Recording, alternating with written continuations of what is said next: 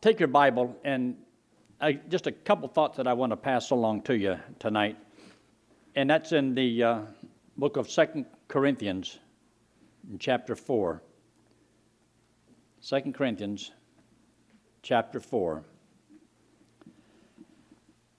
And look with me in verse 6. Because this morning, during the Sunday school hour, I was sharing with you what I had mentioned about before on the subject of yield ye your bodies. And last Wednesday night, we even sung a little song, oh, be careful little eyes what you see, oh, be careful little ears what you hear, oh, be careful little tongue what you say, and so forth.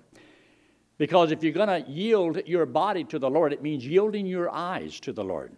It means yielding your feet to the Lord. It means using your hands for the Lord, yielding your ears to the Lord, yielding your tongue to the Lord. You see, those are the members of the body that he's talking about in the book of Romans in chapter 6, of yielding those things to the Lord. So it means that if God controls the eye, and God controls the ear, and God controls the tongue, and God controls the hands, and God controls the feet, God pretty much got control of you. But don't forget, he wants your heart too. He wants you. And if he gets you, he'll have everything else you have. And so you don't want to take and hold back from the Lord. See, growing in the Lord is that most Christians, after they trust the Lord, they never just totally yield their whole life, body, to the Lord at one time. They grow in doing that. And they may do it by just yielding little bits of their mind to the Lord. You see, the mind is like a piece of ground, it's territory. And God wants to establish some territory up there. And so you yield a little bit of this to him, and then a little bit more of his thoughts, and more of his thoughts. And so you learn to think the way God wants you to think. And then you begin to watch what you look at, not overnight. And then you begin to watch what you say. And these sometimes you don't all do it all at the same time. It's a growing process. And the Lord wants us to grow in the knowledge of our Lord and Savior Jesus Christ. But look in verse 6. For God, who commanded the light to shine out of darkness, have shined in our hearts to give the light of the knowledge of the glory of God in the face of Jesus Christ, who commanded the light to shine out of darkness. Now, we were dark. The light came to us. Now the light is commanded to shine from us. It came to us, and now it's commanded to shine from us. In verse 7, he talks about, but we have this treasure in earthen vessels. It means in this body that we have a treasure. You are richer than you know. You have the greatest treasure in all the world, the knowledge of how to go to heaven living inside of you. You have that knowledge. And that's why he makes the statement that the power may be of God and not of us. God didn't give us supernatural bodies. If we had supernatural bodies, then we could take credit for everything that's done. But we still have these same old bodies. And what I've done at Christian schools when I go there to speak, and I usually use this illustration. You got up in the morning, you looked in the mirror, and you were ugly. You came to a church service, you trust Christ as Savior. Now, when you go back home, look in the mirror, you still are. You're still ugly. God didn't change the body. He gave you a new birth, but it's a spiritual birth, and you can't see it. But you are living inside of a body that's going to fade away one day. But God wants to use this body that we have for his honor and glory. And we only have so much time because everybody knows the body is getting older. Now, me inside, I'm still the same old good-looking fellow I've always been. But the body is slowly changing. And I almost didn't recognize him. He done got so old that I almost didn't recognize what he looked like. But then I didn't realize that my eyes are getting so bad I couldn't see too good either. But now notice, I want you to see what the Apostle Paul was willing to go through, the price Paul paid to get the light to these people. Now, even though he's talking about the world in general and that they are blinded and that we need to get the gospel to them, it's also telling them, look, this is what we went through for you, the price we paid. You see, when you dedicate your life to the Lord, expect God to interrupt your schedule. It means that God is going to allow a lot of things to happen in your life. Even the devil is going to do everything he possibly can to stop you. And so you have problem after problem after problem. I've had people tell me, said, I've never had any problem until I dedicated my life to the Lord. I was doing fine until I said, I'm going to serve the Lord. Well, why should the devil bother those that aren't? He's going after those who say they will. But notice what he says in verse 8. We are troubled on every side, yet not distressed. So trouble on every side. Now, when you read the first chapter in 2 Corinthians, it says that we are so thankful that the Father of comfort, the God of mercy, has comforted us in our troubles so that we can learn to comfort others who have troubles. And it says we were nigh unto death. We were beside ourselves. I mean, the problems that they had, the troubles they went through, just to get the gospel to people that sometimes stoned them, that didn't want anything to do with them, that mocked them. Wouldn't it be neat if we could just preach the gospel of those who are just so hungry? They just want it. But it don't work that way. But notice what it says in verse 9. Persecuted, but not forsaken. Cast down, not destroyed. And then he says this. Always bearing about in the body the dying of the Lord Jesus, that the life also of Jesus might be made manifest in our body. Jesus lives in us. When you yield your body to the Lord, then the Lord is going to work through your body. And when Jesus was here, look what they did to him. And if they'll do that to the master, what do you think they're going to do to you? Therefore, those who live godly are going to suffer persecution. There's going to be problems. But he says in verse 11, but we which live are always delivered unto death for Jesus' sake, that the life also of Jesus might be made manifest in our, and here's those two words, mortal flesh. You see, we live in a body that's mortal. It means it's subject to death. It means that we can be killed. It means that we're not supernatural here.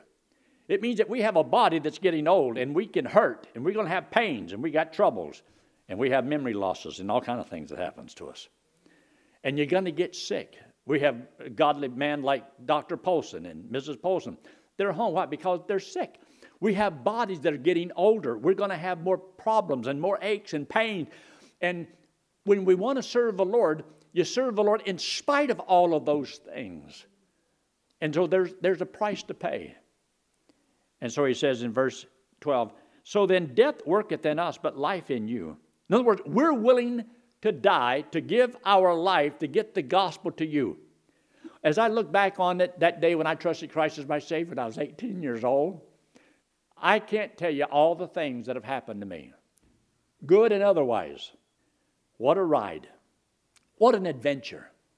My life to me is more exciting than Indiana Jones is. I was talking to my daughter the other day, and it was her birthday. So I called her up, and I sang happy birthday to her. And then Betty says, Yankee, I want you to write something in a card. We're going to send it to her.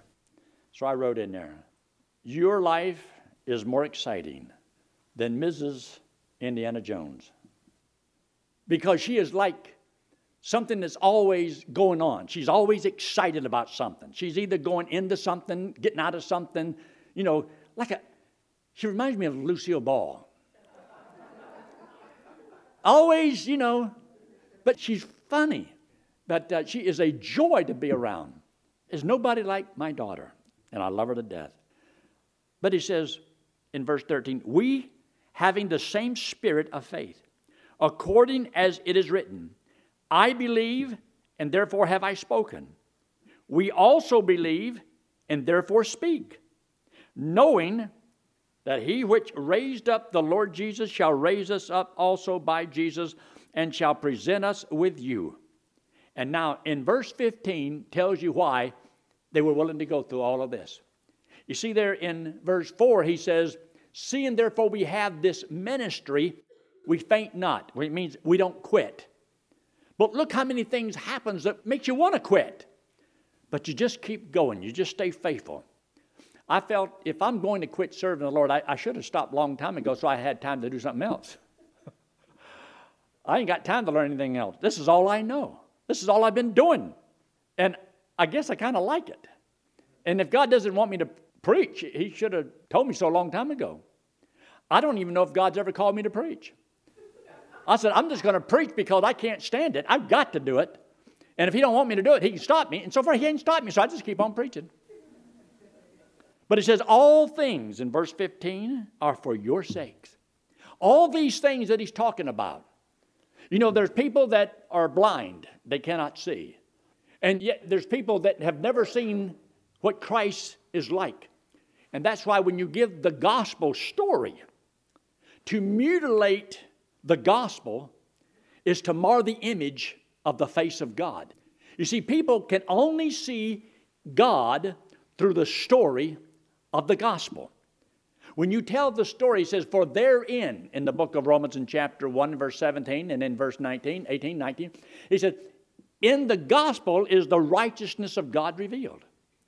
And in the gospel also is the wrath of God revealed. And Paul says, I'm not ashamed of the gospel. It is the power of God unto salvation to everyone that believeth, and also to the Jew and also to the Greek. But the gospel is a beautiful story. It's the greatest story in all the world.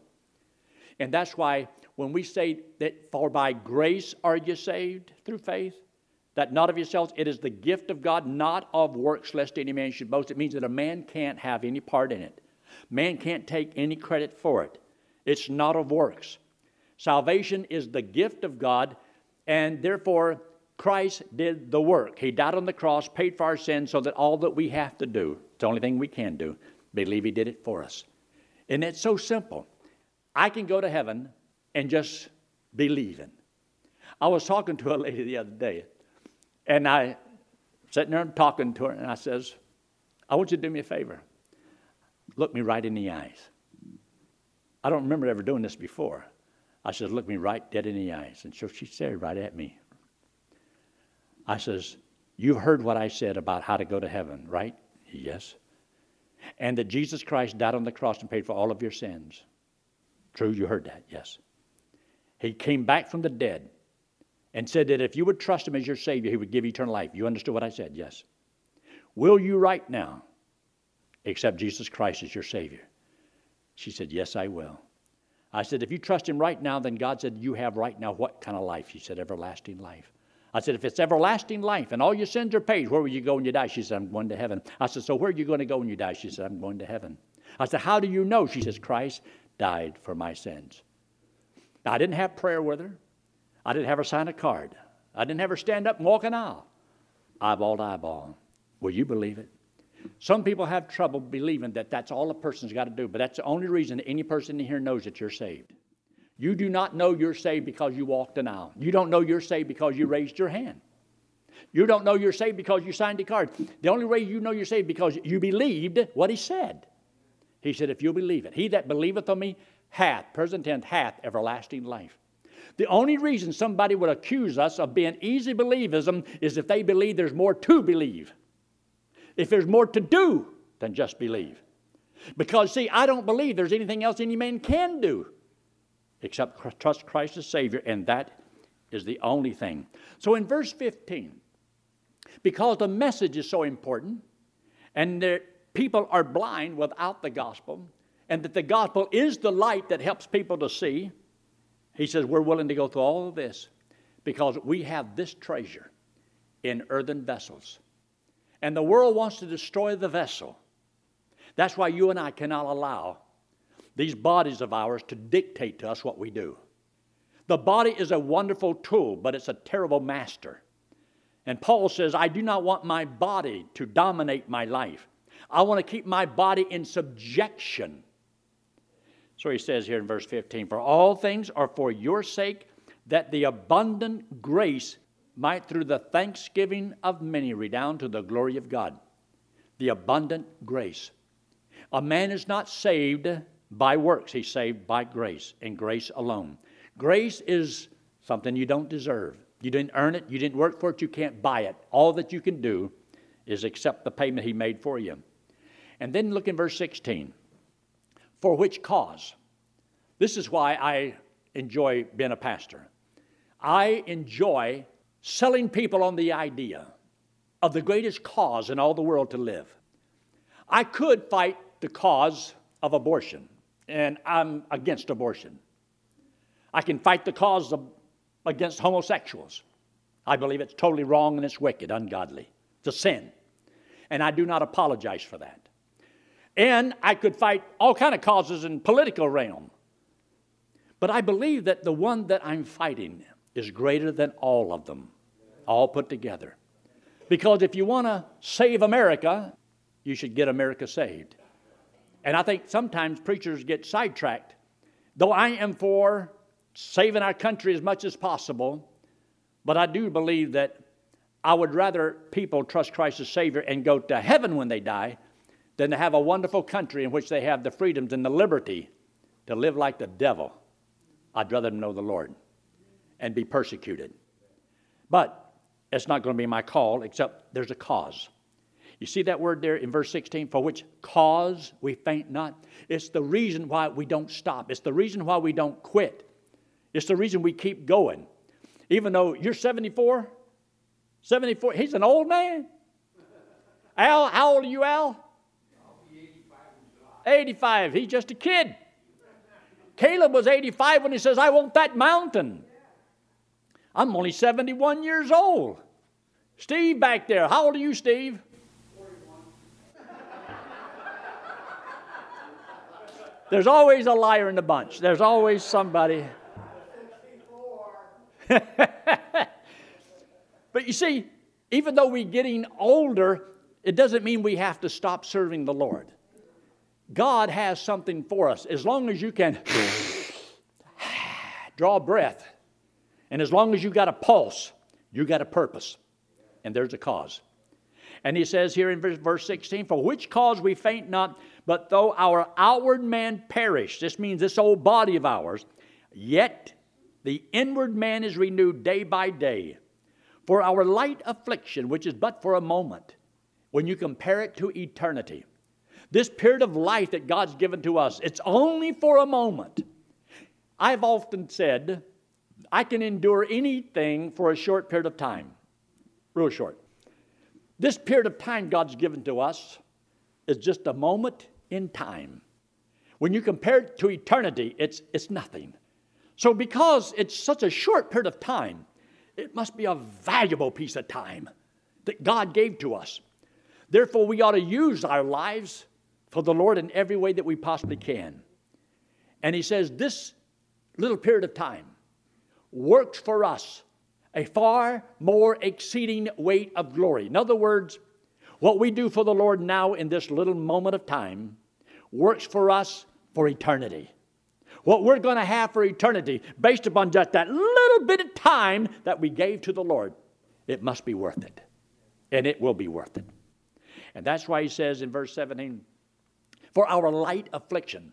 Whatever we're going through, it's just a light affliction. All these things that Paul mentioned about all the trouble and the persecution and been, knocked down, all these things that happened to him, the stonings that he went through, the people that left him, all the heartaches he went through.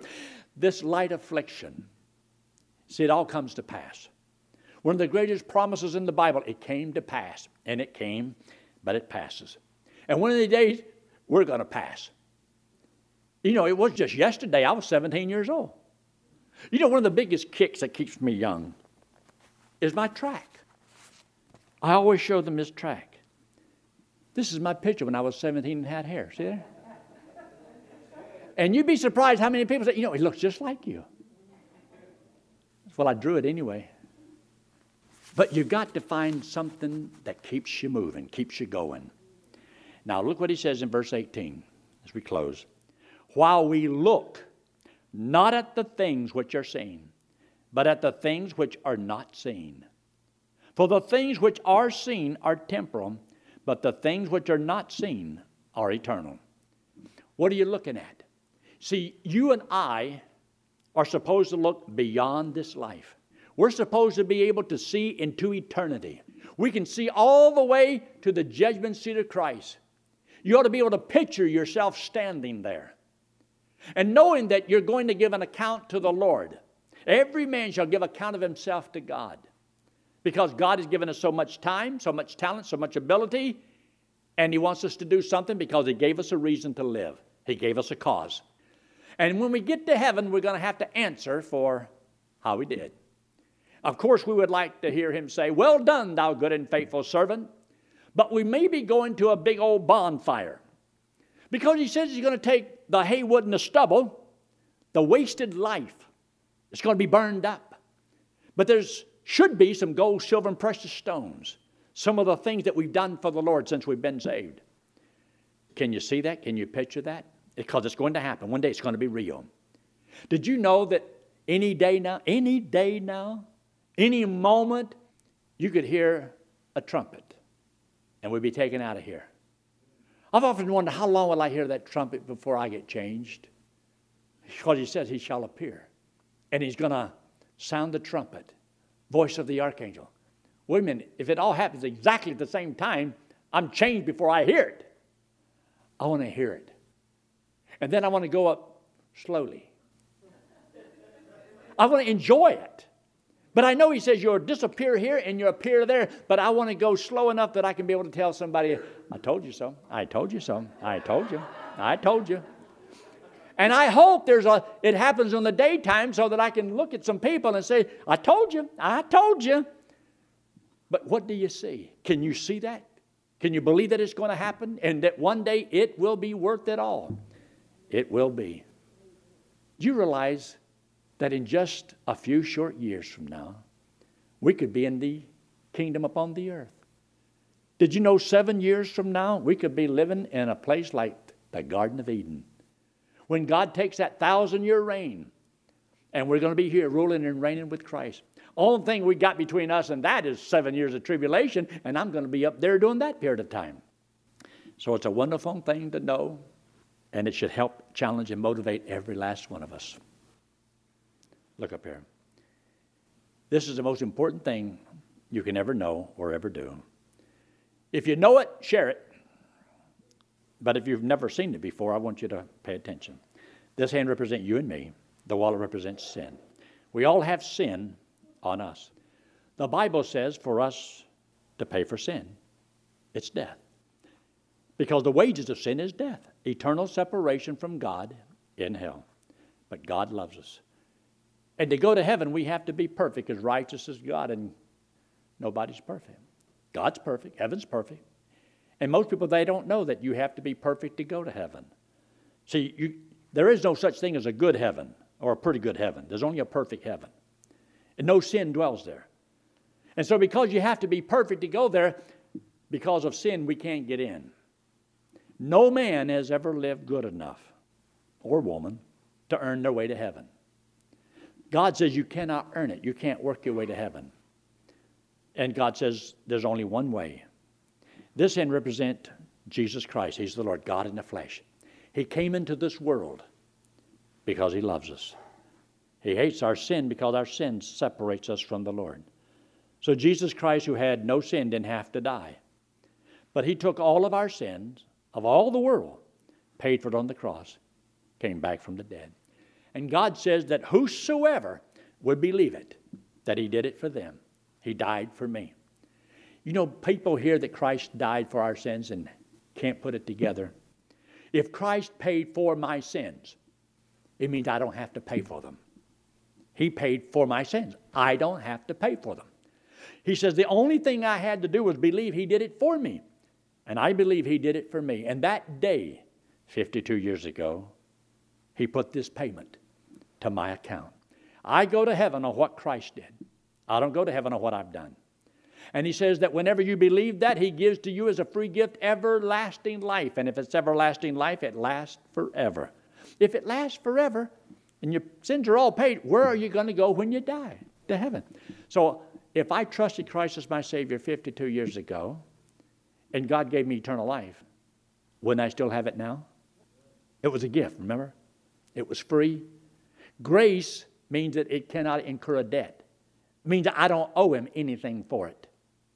I don't have to live a certain way to keep it because it was free. It was a gift. He loved me that much. And because I have this free gift of eternal life, I can know that I'm going to heaven whenever I die. If I die today, I die tomorrow. Whenever I die, I'm going to heaven. That was the best news I ever heard in my whole life. Yes, I believe in serving the Lord, but not to get to heaven. But I believe in serving the Lord because I'm going to heaven. I'm a child of God. You are a child of God. And therefore we have the great cause, the greatest cause in all the world. And because of this, we have this ministry. We faint not. We don't stop and we don't quit. We keep on serving the Lord in spite of everything that seems to happen to us and that seems to go wrong. Don't always think that everything that goes wrong, God's against me. Paul had all of that happen to him. It's just the price you have to pay to be a disciple. Salvation is free. It's a gift. But following the Lord, serving the Lord, yes, there's a price. Let's pray, shall we? Every head bowed and every eye closed, no one looking around. If you're watching by internet or here tonight, if you have never trusted Christ as your Savior, would you right now in the quietness of this moment just talk to the Lord and say something simple like this? Lord, I know I'm a sinner, and I believe Christ died on that cross and paid for my sins, and I'm going to trust Him as my only hope of going to heaven. Friend, God said if you would trust Him, He would save you. And if you're making that decision, I'd like to know. I'd like to have prayer for you. And so I'm going to ask you in just a moment if you'll raise your hand, just letting me know. Is there anyone at all before we close? Say, yes, pray for me. I will trust Christ as my Savior and preach. I'd like for you to pray for me. We'll just slip you in very quickly and put it right back down. Anyone at all? If you're watching by internet, remember all that you have to do. It's the only thing you can do. Will you believe that when Christ died, He died for you? He paid for your sins. And if you accept what He did, then God says He would put that payment that He made to your account. And you get to go to heaven on what Christ did.